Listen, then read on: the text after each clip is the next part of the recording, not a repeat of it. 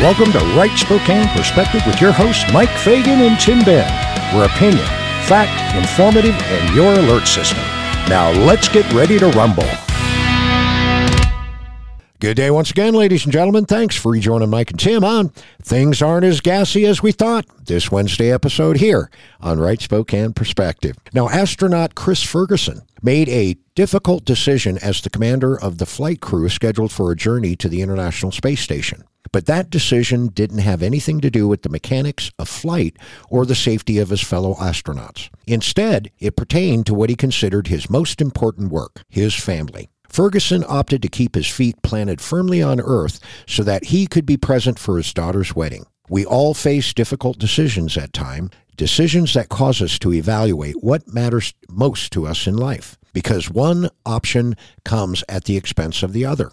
Jesus aimed to communicate this truth to his disciples and a crowd of onlookers regarding life's most important decision that was to follow him. To be a disciple, he said, would require them to deny themselves in order to walk with him. They might have to be tempted to spare themselves the sacrifices required of following Christ and instead seek their own desires, but he reminded them it would come at the price of that which matters much more. We're often tempted to pursue things that seem of great value, yet they distract us from following Jesus. Let's ask God to guide us in the choices we face each day so we'll choose wisely and honor Him. You know the drill, folks. Father God, you are a loving God. We want to walk with you.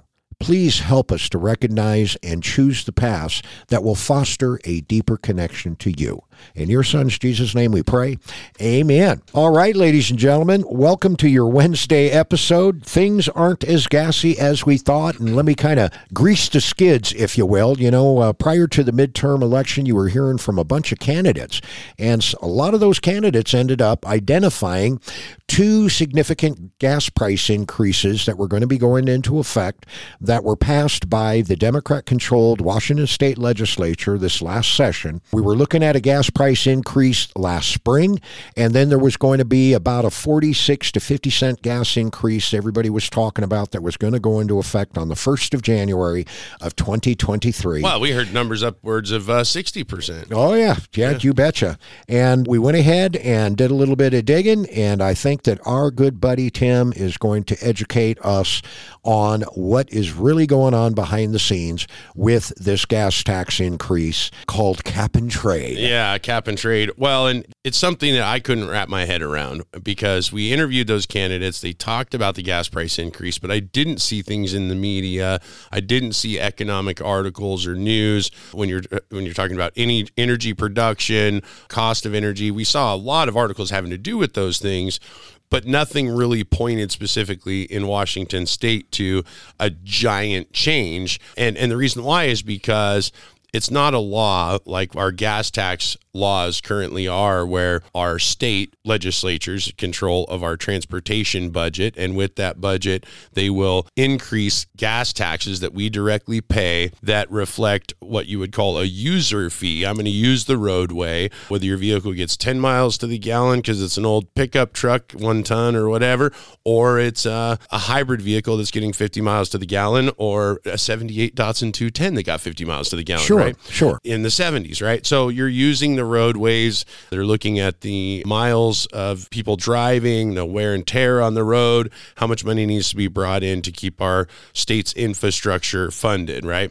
So I'm not really opposed to a user fee tax system and myself. Maybe that's a libertarian view. I don't really view myself as a libertarian because that is about as confusing as as this new gas tax that you're going to talk about. I'm going to talk about because you know if we're going to use something, let's go ahead and pay for it. You know, I want Department of Natural Wildlife to you know, preserve our state lands that we're going to go hunting on and, and understand that we have a food supply for emergency. Plus, we have the hunting going on. So you buy a hunting license, you Right. pay for tags to hunt. So most people aren't opposed to those things because we need that managed and, and then there's a cost to that. Just like with our infrastructure, except this new gas tax is not a new gas tax. Right.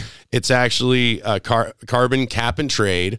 And it's really complicated. So I'm, I'm going to pull some stuff. We're going to dialogue this some, but I'm going to pull some out of a Sunday, January 1st. It was interesting because so much of the news had to do with the U of I murders leading up to Christmas and the New Year's. And then, of course, there was a lot of media, and we talked about it before New Year's about how, uh, you know, the numbers are rosy, consumer confidence is up. You know, they wanted everyone to go shop. And of course, that was propaganda from the media because they serve their advertisers, Sure. not their readers. And by the way, buddy, uh, just so that you are aware, the end of the year number for shopping it is increased by seven point two percent. Right, seven point two percent, which is below the inflation we saw over the last couple of years. So it, it wasn't really much of an increase then. But you also saw it was up that percentage. But you look a couple of years back, people had less credit card debt than they do now. Oh, absolutely. So that spending was on borrowed time and money. So anyhow, there's going to be some Probably borrowing from the Chinese, just like the U.S. government does. Right. Yes, and fe- and federal spending, of course.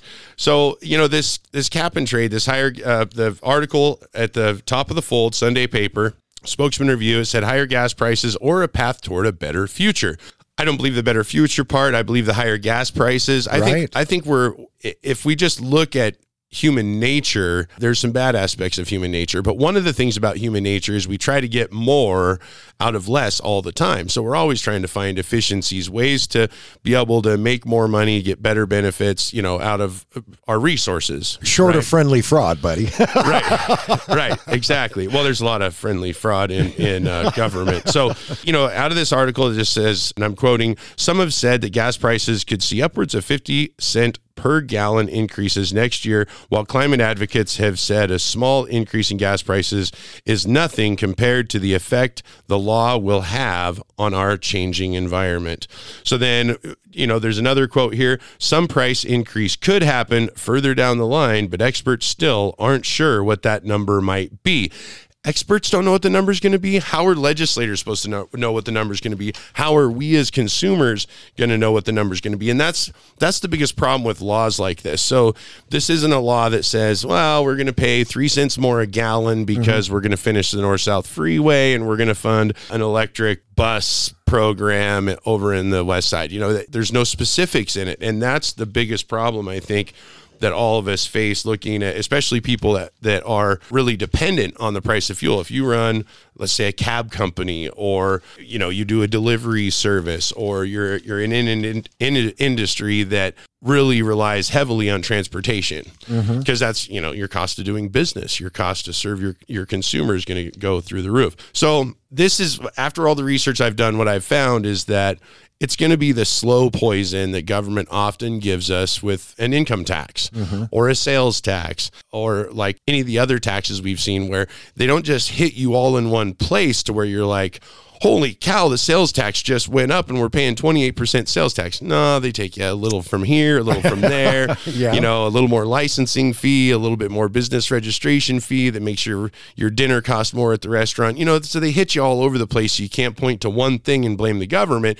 You're going to say man these prices are going up. These companies are really gouging us right?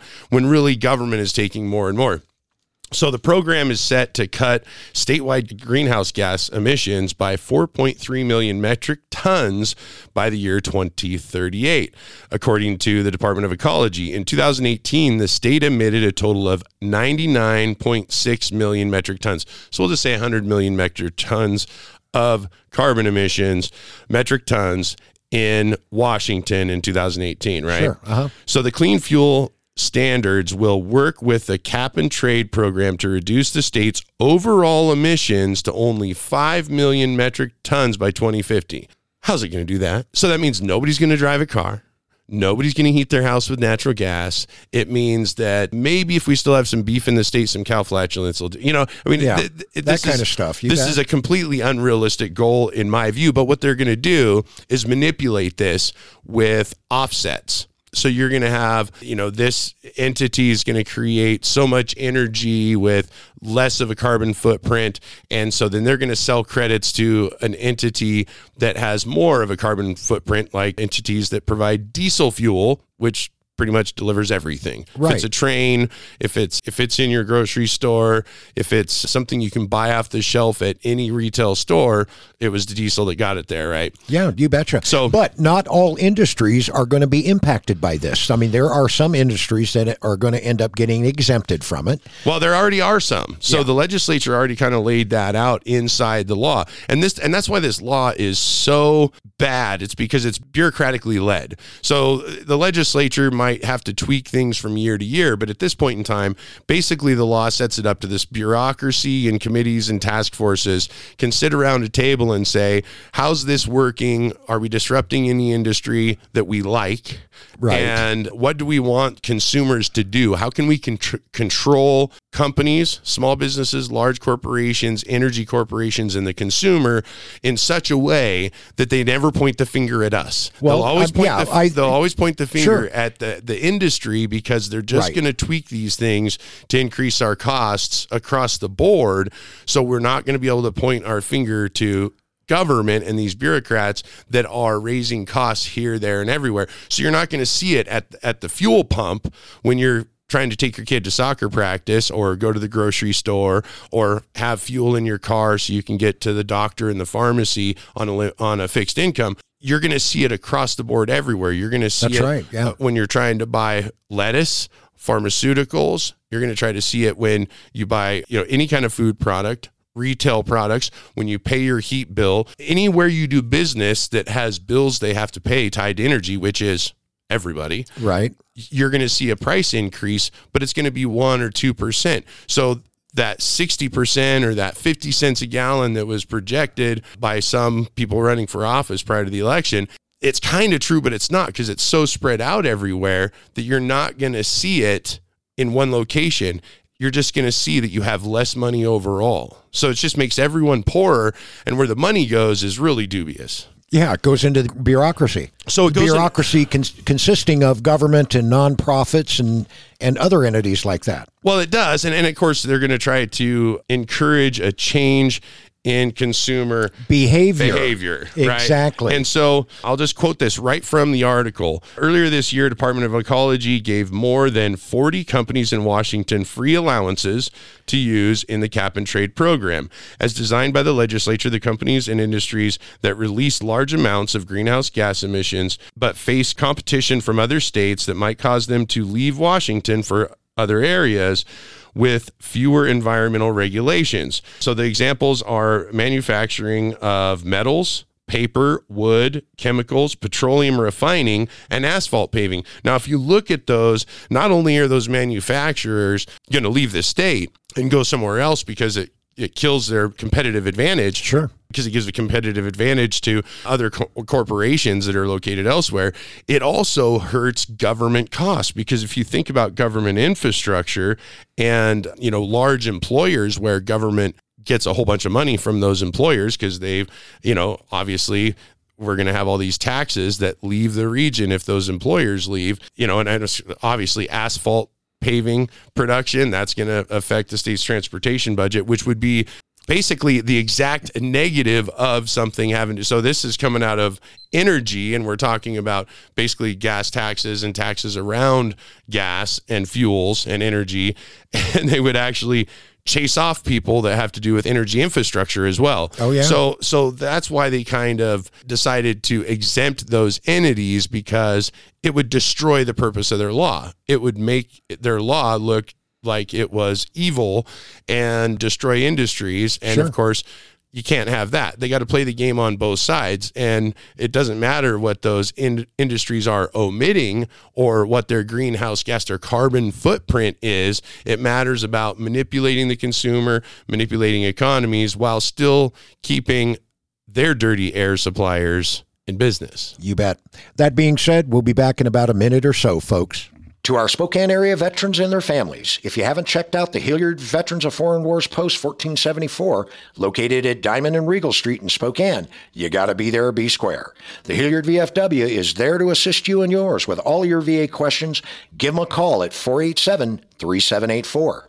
Weekly bingo, cards, bowling, dart tournaments, and meal specials are just a few more things that the Hillyard VFW offers. Stop on by, give them a call, 487 3784.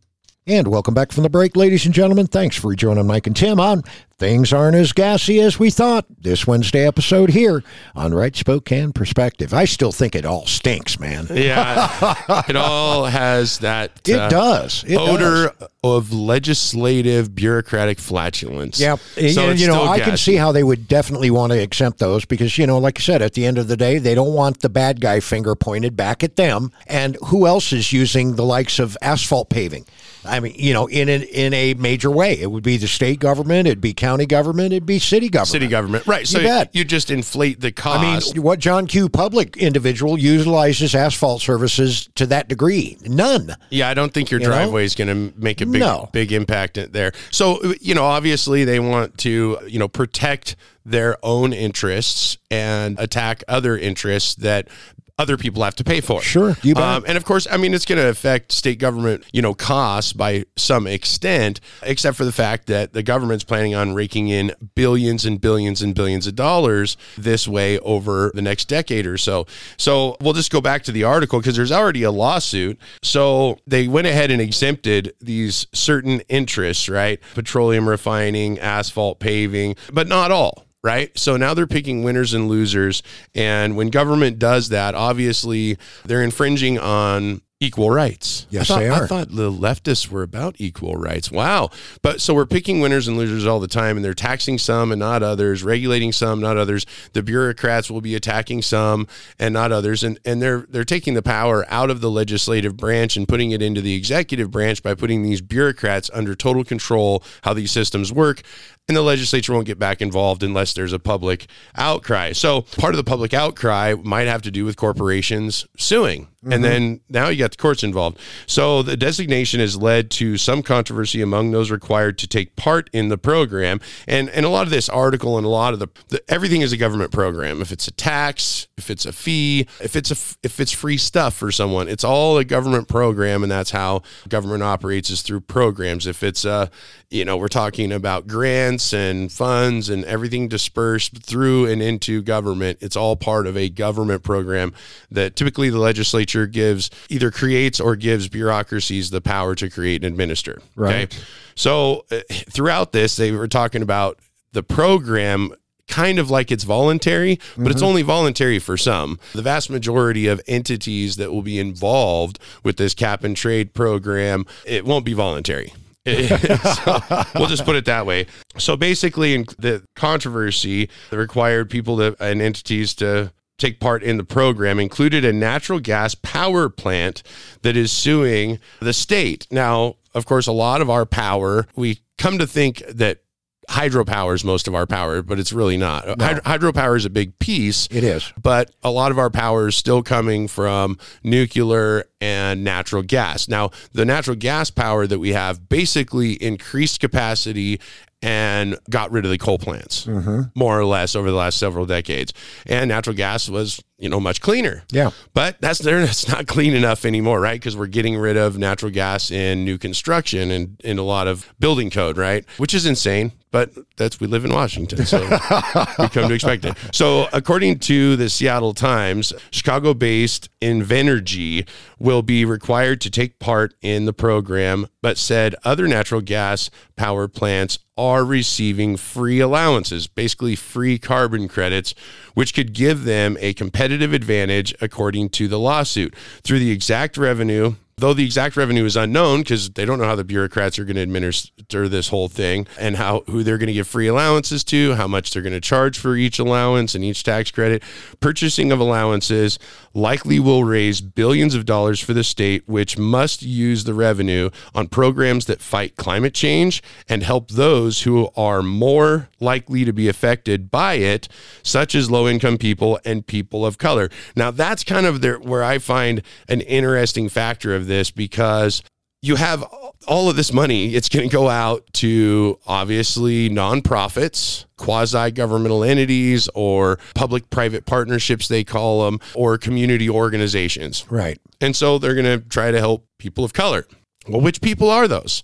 Are those the Rachel Dolezals? Are those people that are already benefiting from multiple other programs where you have kind of this nonprofit in, industrial complex where there's some people of color that have gotten really wealthy, but the poorer neighborhoods really didn't see, See any benefit? a whole lot of benefit. Well, hmm. sometimes they got the crumbs, right? Nancy Nancy Pelosi's crumbs, they got some of those, but that was all they got. They got crumbs and they got promises that said we're going to improve this, we're going to improve that, and really all they got was a whole bunch of window dressing. Right. right. And you know, then you also have this whole thing with people of color. Well, what do they mean by people of color? Oftentimes, what that means is LGBTQ and African American. And now we have a new influx. You know, what's African American, I think, represents about 13% of the US population. Is that about right, Mike? Yes. So, what's the Latino or Latina, or they want to call it Latinx? That's not even a word, but you know, the left leftists tried to push it. So, how much of the population is represented by our Hispanic Americans? Oh, that's a good question, man. I think it's much more than 13%. Kind of thinking, yeah, you might be right. A- And I think as the uh, Hispanic community get more Latinos and Latinas into elected offices, they're going to say, hey, all this free money that's getting thrown around for this carbon tax credit thing, you know, when you're talking about housing or how disparities, I think the African Americans might actually start need to start looking at these policies because I think they're going to lose influence over time because I mean it's kind of a racist policy. Really what you should be doing if you're going to look at how people are affected by climate change, if that's really going to be a goal, which I don't know that it should be, but if it is, it should be people affected, Yes. right? Because that's we're supposed to be about equity, right? Mm-hmm. And equality. And if you start basing it on race, then it's not equitable. No. Then it's more, I don't know, racist. I, Yes. I, I didn't think we were supposed to have policies based on race. So I think there's some problems there. I think there'll be a lot of money that goes into organizations. And over the years, we've seen some organizations led because things that were based on color. And what happened was it was a complete fraud. I Yeah. mean, look at what Black Lives Matter did for any African American movement out there that wanted to you know, hold together African American family, build up the African American community and country. And they got pushed off to the wayside because look, Black Lives Matter. Well, it's going to do it all. Tim, I mean, And I'm sure you'll it was agree the- Build large mansions. You know, they, they stole the money. Large, yeah, yeah, buy large mansions. They, exactly. They stole the money. I was going to say, I mean, you know, the only thing that they were pushing is pushing their money out away from the, the hands of the communities that they promised to rebuild or build up. And they went out and they squandered that money buying Yeah. mansions and stuff like this Right. And, and, and paying their friends. have they gone to jail yet for that? No, I haven't heard anything about anybody going to jail yet, but boy, that sure would be nice to hear about. Maybe the may, maybe the uh, January 6th commission will take that up because there was a lot of violence and anyways probably not going to happen another thing about this article that i found really interesting and it was just two paragraphs and it really should have been about half the article. Uh-huh. and i'm just going to read these two paragraphs. The washington trucking associations wrote a letter to the department of ecology with concerns for rising gas prices and too few options for electrifying the trucking fleet. While we feel the urgency to continue down the path to decarbonize the trucking industry, we feel a delay to implement impacts to gas and diesel users is a prudent path given to today's conditions, the president and CEO Sheri Call wrote in July. Now, here's the interesting thing they talk about decarbonizing the trucking industry. If you want to decarbonize the trucking industry, when you're talking about carbon credits, most of that's going to have to be done through buying and and di- different manipulations of what these tax credits are worth and the mm-hmm. allowances of them being worth. Because yes maybe you could have local trucking inside of your city your local delivery trucks. You could have some of those being electrified right? Because they're driving short distances they're sitting idle while they're unloading and unloading and checking in deliveries at local stores up and down the street through a routing system, right? So mm-hmm, they're more mm-hmm. effective, more efficient. Many of them are only driving, you know, 25, 30, 40 miles a day.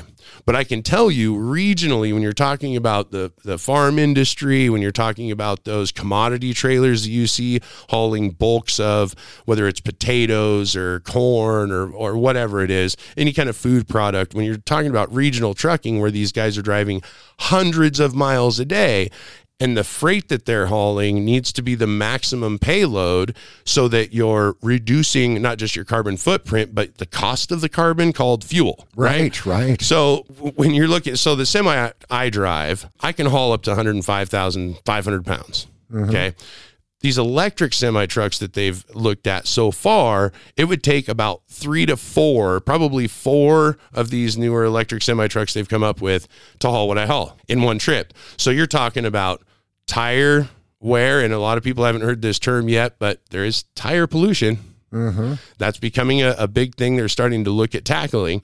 So you've got tire wear and pollution. And of course, with electric vehicles, we'll be talking later in the week about how that's much worse for the environment than your gas or diesel option when you're coming to uh, tire pollution. But you're also looking at what how many vehicles are you going to have on the road? Right. Now, now you're not just hauling the freight. You talk about the ruts in the roadway and the th- they call it devastation to the roadway. You know, like your studded tires and your heavy semi trucks or your heavy school buses or not school buses, heavy STA buses. Right. What you have is these Which, mind you, uh, and let's further qualify that, we're talking about heavy on one side only. because, typically heavy on the battery side. yes, on the right side, where you see the the heaving asphalt over the edge of the curve and the deep ruts from your uh, STA buses. Yep. But so you have these local delivery trucks that are, you know, they're weighing, you know, forty thousand pounds, twenty. You know, it depends on the what they're distributing. They're going to weigh a lot more. They're going to do more damage to your roadways because of their weight. Now, of course, paving is exempted in this cap and trade. Right. So if they have to pave more and redo roadways, which is, you know, you drive by when they're paving the road and you see that black cloud coming up from their asphalt machine, I think they're, that's a carbon emission. Yes, it is. But but we're going to ignore that one because it doesn't suit the the purpose of this law and saving the environment. But for these local delivery trucks, they're going to damage the roadways much more. Then if you talk about the regional ones, it'll take four trucks to haul the same load. They're actually hauling a lot more load because they have the weight of all those batteries pushing down on the road and the freight. So they're going to do a lot more damage to roads. And where are you going to find all the truck drivers? Who knows? So they talk about these autonomous trucks. I don't think the autonomous trucks can drive in the winter roads that I've been seeing lately. Because the, the, the sensors on everybody's semi trucks right now that are supposed to aid the driver in safe driving, most of those are not working because they're iced over, driving conditions. Sure. If they can't see the lane, you as the driver can see the ditch. The, the computer's looking at the lane. Sure. And I mean, if anybody was paying attention during the Christmas holidays here, folks, I'm sure that you will agree that Snoqualmie Pass was closed a lot more than it was open Yeah, there over was the last two to Yeah. three weeks. Th- Yeah, there was a lot of that. So there was a lot of timing that had to happen for. It's my understanding industry. that Stevens Pass looked just like a hockey rink. Yeah, it was it was pretty bad. um, but there was a lot of roads between uh, cities in uh, eastern Washington, even you know not traveling the major passes where you know self-driving semi trucks are not going to work these electric semi trucks are not going to work so this should have been a lot more of the article because most of what we depend on as consumers businesses you know if you uh, buy propane if you are using gas if you're buying food if you're anything you're doing it got here by semi truck. And so that should have been a much larger piece of the article. So, depending on what the bureaucracy does, you're not going to see gas prices rise at the pump, folks. So, don't be angry at the legislature or happy with the legislature that your gas prices didn't skyrocket after the first of the year, like people were thinking it's going to be a bureaucratic process that over the next decade, the cost of living for everyone, everywhere, doing anything will go up. And the bureaucracy, the hidden bureaucracy, the deep state will be washing their hands of it every single day as you blame every counter that you approach to pay the bill, whether it's in the mail, at the grocery store, at the retail store, you're paying the bill, folks, and it's going to be hard to track down the effects of this, but we'll keep an eye on it for you. You bet. And very, very, very well done. All of that being said, Mike and Tim are out of here today. We'll be back at you in your face again tomorrow. Bye bye.